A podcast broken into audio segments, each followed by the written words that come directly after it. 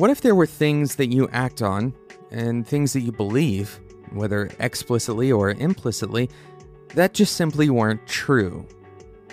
Uh, this is actually a reality for pretty much everyone, and that's a topic we like to discuss on the show the idea of fallacies or biases. Uh, these are things that change the way that we think or mold the way that we think uh, so that we have our own particular viewpoints, and sometimes those viewpoints are flawed in some way.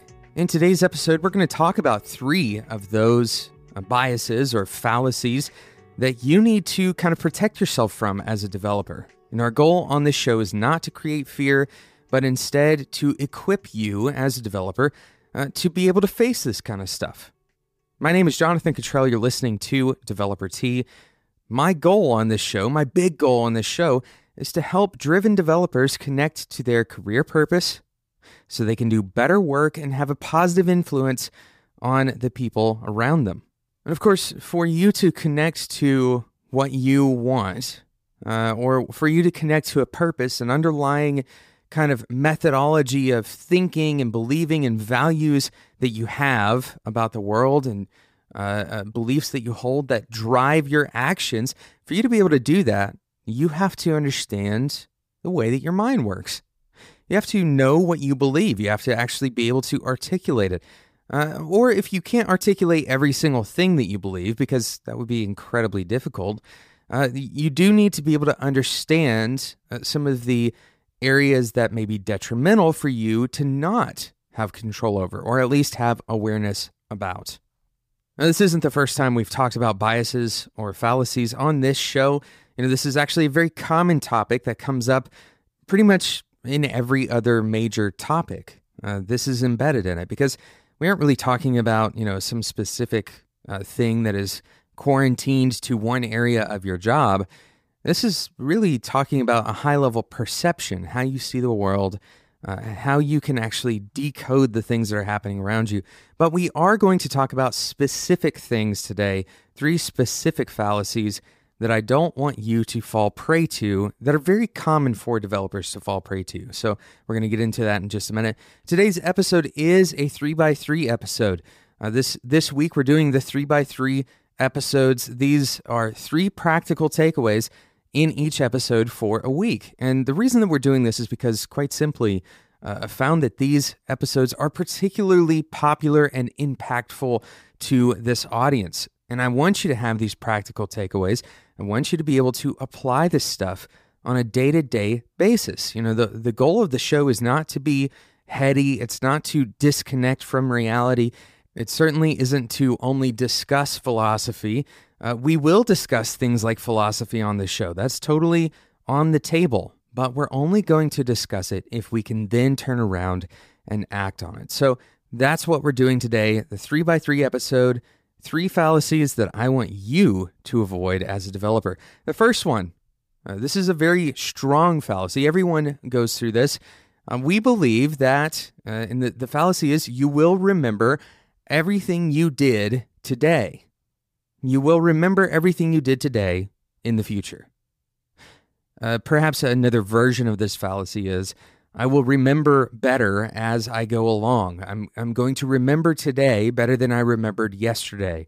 That my power of memory is somehow getting better over time. And that uh, even though I can't remember my childhood and I can't remember, you know, five years ago very well, it's not very clear to me that actually, uh, you know, today is pretty clear and I'm not going to forget what's happening today. And this is totally incorrect. Uh, this has been studied many times, more specifically with relation to learning, but the the same insights can apply uh, in many other areas as well. Uh, the studies show that the forgetfulness curve looks something like this. When you get new information, let's say when you're reading a book or uh, maybe you're listening to this podcast. Uh, even when you are intentionally engaging that information, in about two days, the course of 48 hours, you will have forgotten over half of it. The number is about 40% that you're going to retain after two days. Furthermore, your brain is selective about what it remembers, even in the short term. For example, even though this podcast has only been playing for a few short minutes, could you recite every word of what I've said without re listening and writing it down. In fact, even if you did this 20 or 30 times, if you reread or re listened to everything that I've said, to recite it word for word would be a huge, difficult task for your brain to accomplish. And the point of what I'm saying here is not to, you know, lead you down the road of trying to increase your memory ability, but instead to recognize that memory is not nearly as simple as we may intuitively believe that it is. Uh, the salience and presentness of the information that we have in front of us makes it feel like we will never forget it. It's very easy to believe that the feelings and the emotions and all of the present uh, the present nature of things you know you're you're looking around you you can see you can feel you know exactly what's happening. It's all happening in real time. So it's hard to believe that you're probably going to forget it. Uh, and it, it may even feel a little bit alarming or uh, negative that you would somehow lose sight of these moment to moment interactions that you have with the world but I want to encourage you: uh, don't let this cause you anxiety. This is actually how our brains are. Uh, they're they're engineered this way. They work this way. Our brains are prioritizing other things. Uh, they're prioritizing other things. They're not using their energy and their space to remember things that are basically useless, right? Uh, and it's very difficult to signal to your brain what is and what isn't useful. Our brains are prioritizing other things like survival and food and uh, uh, tons of other things that we can't really explicitly nail down exactly how it's working. There's not an algorithm that we can go and read that explains how the brain makes these decisions, but the information our brains is collecting and then associating with other information. This is one of the major mysteries of the way that we think, the way that we see the world. And so we can't look up what happened, you know, on a random Tuesday afternoon 4 years ago without the assistance of some recording mechanism, maybe a computer, right? Uh, or a diary, for example. Uh, keeping history is a difficult process for this very reason. And because our brains tend to forget most of what happens to us, not just some of it, most of what happens to us, our brains tend to forget, and instead adapt to the impressions of what happens to us, recalling information based on association and context when it is most relevant. So, why does this matter? Why does our forgetfulness matter? First of all, uh, it's important to remember this just in general because a lot of the experiences you're going to have, you know, a lot of the social experiences, a lot of the relational experiences, uh, they're going to rely on memory of some sort, or you're going to have some kind of intuition based on your memory that may not be shared with another person. So, it's important to have that understanding that your memory is uh, really kind of a complicated machine that you don't really see the source code of, right? Uh, but the other piece of this is, you know, if this is true, if we forget most of what we've done, if we forget most of our experiences, uh, then we shouldn't write our code as if we will understand it implicitly in the future. You know, you should write your code for other people to read it, but sometimes that other person isn't actually another person per se, but it's simply you in the future, right? Uh, uh, write it as if you are going to hand it off to a stranger who knows nothing about the code at all. And this will lead to better documentation, better naming, more thoughtful design all around. But it will also allow you in the future, as your memory, uh, unfortunately, is not going to hold all this code uh, in mind. And it's not really unfortunate, is it? Because our brains are prioritizing other things. Uh, instead of forcing your brain to try to remember something that it is categorized as unimportant, um, instead, what you can do is create better documentation, right? You can create the code as if you're writing it for another person to work on with you. Now, how often have you returned a code and you've asked this very simple question, and it's five words long Why did I write this? Why did I write this? I've asked this so many times. Uh, I, I can come back to a project and I can understand the general structure, but then suddenly I run into code that doesn't have an explanation. And it creates some anxiety around changing that code, right? Especially if I didn't write tests. And tests, for example, are another way to future proof. If you keep a test suite and you keep it up to date, then your future self will thank you because now you have kind of a way of saying, here is why that piece of code exists. If I remove that piece of code, then this test starts failing, right?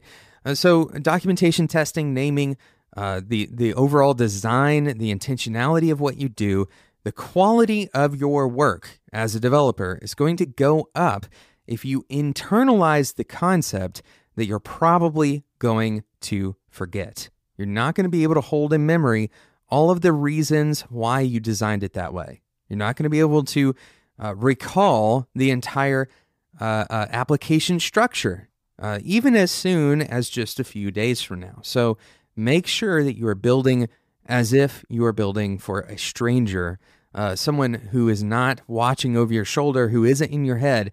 Someone else is going to be uh, collaborating with you on that code. Of course, the side benefit is if someone else does come along, right? If, if another developer comes along to actually collaborate with you, or if someone else picks up the project and you move on to something else, well, you're already prepared for that. You don't have much of a crossover in training. Uh, you don't have to, you know, rely on person to person communication in order to make that transition a little bit smoother. Of course, you know, everything is in moderation. You're probably going to still have to do some person to person. You're probably still going to have some issues with remembering, even with good documentation, good design.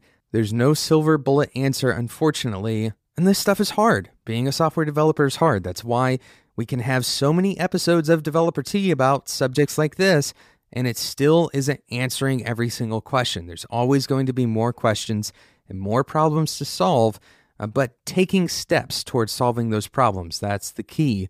Uh, that's kind of the key takeaway. Let's move on to the second fallacy. The second fallacy that I hope you can prevent uh, from falling victim to. You may have already fallen victim to these uh, to these fallacies. It's very easy to believe these things. Uh, so number two, if we try hard enough, we can estimate large projects or tasks. If we try hard enough, if we try long enough, we can estimate, we can accurately estimate large projects and tasks. Uh, unfortunately, the, the information that we have available, the studies that have been done on project completion, project success, uh, uh, estimation, pretty much unilaterally agree that estimation is something that humans are very bad at doing. And this gets worse as the thing that you are trying to estimate gets larger. More specifically, if you are trying to estimate how much energy is going to be needed to accomplish a task, and in particular, a complex task that hasn't been accomplished before, if you're in that scenario and you're trying to estimate a large task, a large complex task that's never been done before, you're probably going to be wrong. And, you're probably going to underestimate. According to most data, in fact, um, there is a Chaos Manifesto. This is uh, found on the VersionOne site. If you're looking for it, probably search Chaos Manifesto 2012. Uh, but less than a third of projects finished on time and on budget in 2012, according to the Chaos Manifesto. A study published in the Harvard Business Review, which analyzed uh, over 1,400 IT projects, found that all but one in six projects, all but one in six projects, that's 83%, uh, actually more than 83%. 83% of projects have cost overrun of 200% on average and a schedule overrun of almost 70%. And this concept is known as the planning fallacy. This is uh, a fallacy that was discovered by Daniel Kahneman and Amos Tversky. On the Wikipedia page, you can find a really good study uh, that was done by Roger Buehler, uh, Dale Griffin and Michael Ross back in 1994. Uh, and what's the, what this study found uh, in 1994, uh, 37 psychology students were asked to estimate how long it would take to finish their senior theses. The average estimate was 33.9 days, right? Put this in your mind 33.9 days, about a month. Uh, they also estimated how long it would take if everything went as well as it possibly could and that average was about 27.4 days. And then if everything went as poorly as it possibly could, averaging about 48.6 days. All right. Uh, so we're, we're looking at a range of about 27 to 48. We'll, we'll say, you know, that's almost a 100% increase uh, from the best to the worst case scenario. Now, the average actual completion time uh, for for these senior theses, again, the average estimate was 33.9. In the worst case scenario, the average was 48.6. The average actual completion was 55.5, which is greater than the average estimate for the worst case scenario. In other words, things went beyond the worst case scenario on average. This isn't for a few of the students, but on average. And only about 30% of the students completed their thesis in the amount of time they predicted. But perhaps most alarmingly here is the, the jump from their predicted best case scenario to the average outcome. The predicted best case scenario was around 27.4 days, and the average completion time is over twice that. This is a huge huge fallacy that we very often uh, become victims of in good intentions. Uh, and, and, this is such a problem in development, especially uh, because so much of what we do is still in the unknown category. Now, there are many theories as to why this occurs, why humans are bad at estimating. More specifically, we're bad in the in the worst direction, we underestimate what it's going to take, which means that we end up in a costly scenario. Very often, overestimation is actually a better idea. Uh, it's a better call to overestimate. It would be a better outcome if we overestimated and then had the extra time or the extra resources available to reallocate to other places. But unfortunately, this isn't the case. So, uh, theories as to why this occurs. Uh, the first theory is blind optimism. Uh, this is just simply not thinking about everything that could go wrong. Uh, we aren't thinking about the variety of factors that we can't predict. We can't predict sickness, for example. We can't predict accurately, you know, how good we're going to feel on a given day, how energetic we're going to feel. Uh, we can't predict accurately how often we're going to be interrupted.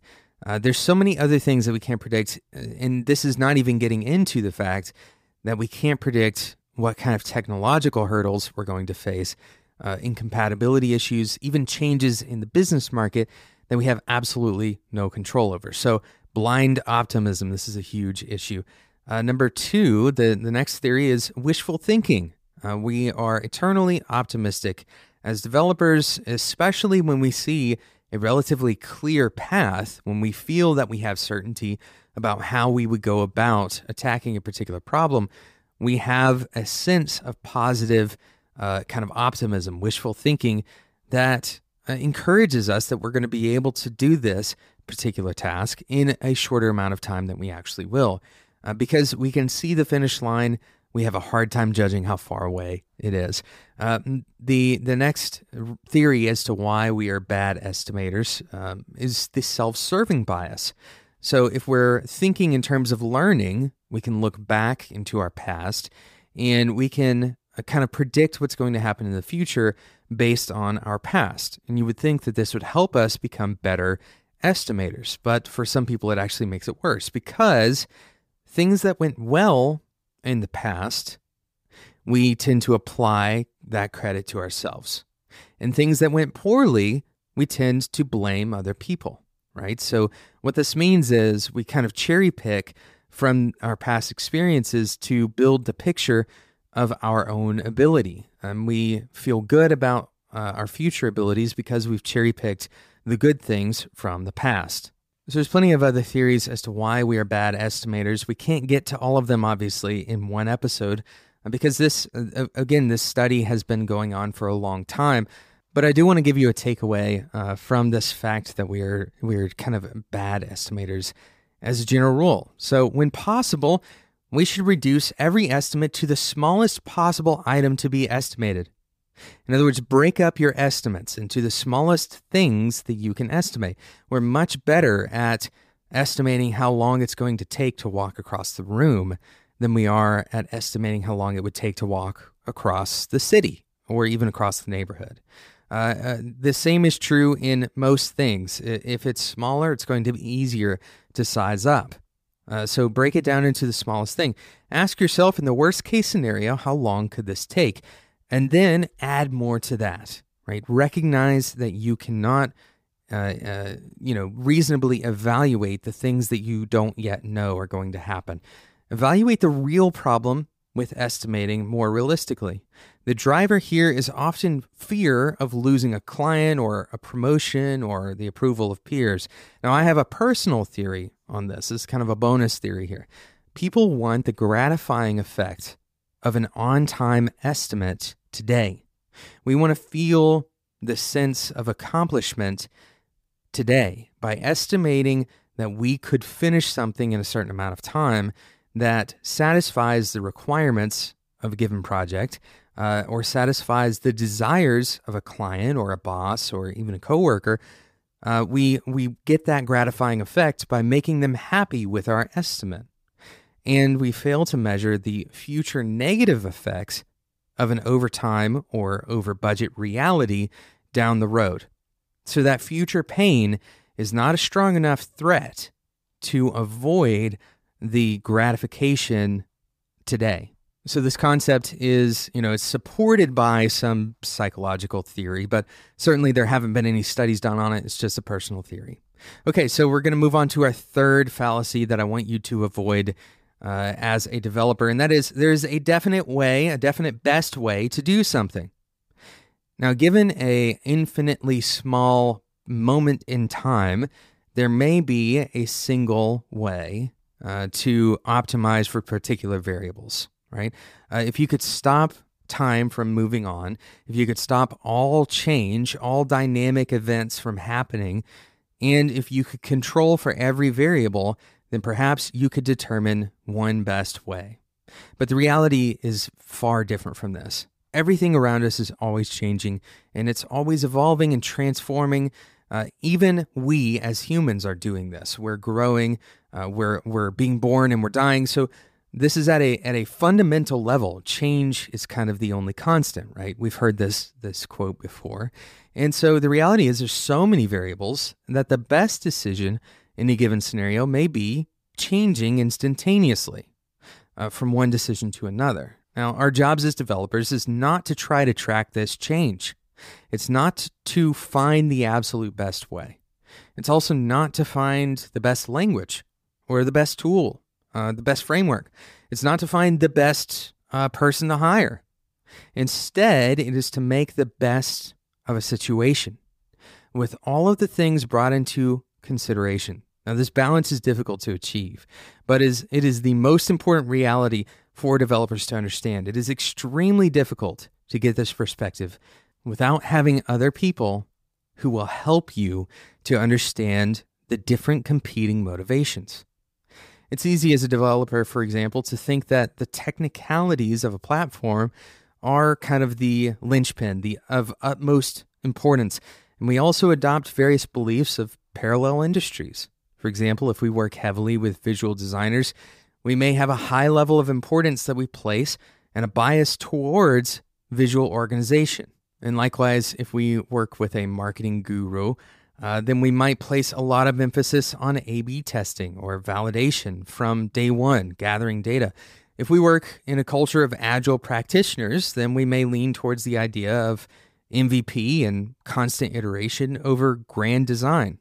In order to become better as a developer, you must be able to consolidate these competing motivations, not destroy the ones that you don't personally find valuable, but consolidate the competing ones and find the most effective balance between them. Sometimes this means prioritizing those motivations so that when you're faced with a decision that compromises between one or the other, you have a rubric for making that decision. Sometimes it means finding creative ways to satisfy a whole handful, a host of motivations. Sometimes it means reevaluating your own motivations and recognizing how they affect the project as a whole. These are three fallacies that I think are super important for you to pay attention to as a developer. I hope that this episode has been enlightening, inspiring, and uh, maybe it's going to protect you a little bit from uh, a misstep that you would have made otherwise. I hope that's the case. I hope you've been challenged by this episode, and I hope you'll listen to the other 3x3 episodes from this week. If you're enjoying this podcast, make sure you subscribe in whatever podcasting app you use. Uh, that's not for everyone. Not everybody needs to subscribe to this podcast. only people who are willing to think and be challenged while you're listening to a podcast. This is not really a, a light listening kind of experience, is it? Uh, we're, we're dealing with the things that we really need to deal with as developers. Thanks so much for listening, and until next time, enjoy your tea.